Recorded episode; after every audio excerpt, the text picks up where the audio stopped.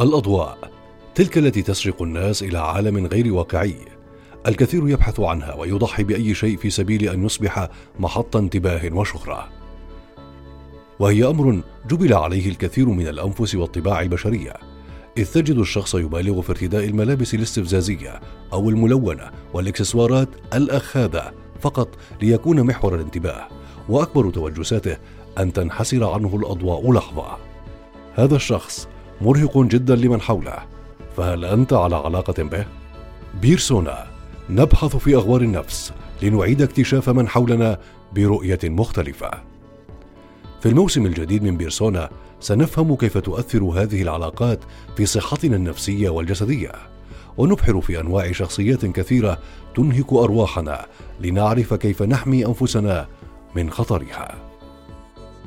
الشخص المصاب بالشخصية الهستيرية على الرغم من أنه يعيش حياة حافلة ومفعمة بالحيوية ولديه انفتاح كبير على الآخرين فإن سلوكه منهك لمن يحبه.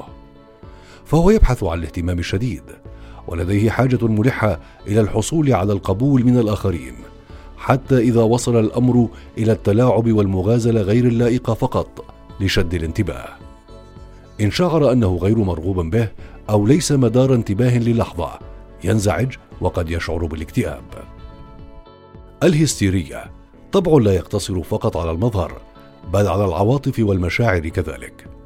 ستشاهده على درجة كبيرة من الحساسية للانتقاد ومبالغا جدا في التعبير عن مشاعره قلقا دوما بشأن مظهره الجسدي ومتقلب المزاج وعاطفيا واحيانا سريع الانفعال. وبرغم هذا المظهر الخارجي الفخم الذي صوره عن نفسه ففي علاقتك معه ستفاجأ أنه شخصية فارغة من الداخل يبحث عن شيء يملأ هذا الفراغ. لديه احتياجات نفسية للشعور بوجوده وسط الملأ وعلى الأغلب لم يشبع هذا الإحساس في طفولته لذلك هو يبحث عنه الآن بإلحاح. وبطبيعة الحال تتراوح هذه السمات من خفيفة إلى شديدة ومن شخص إلى آخر. ولكن يمكن أن تجلب مشكلات صحية عقلية أخرى مثل الاكتئاب أو القلق أو تعاطي المخدرات.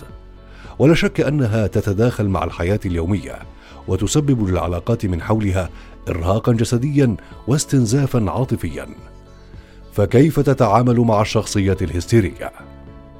الشخص الذي يعاني هذه الحالة غالبا ما يعتقد أن سلوكه طبيعي لذلك يصعب عليه الاعتراف بأن لديه مشكلة.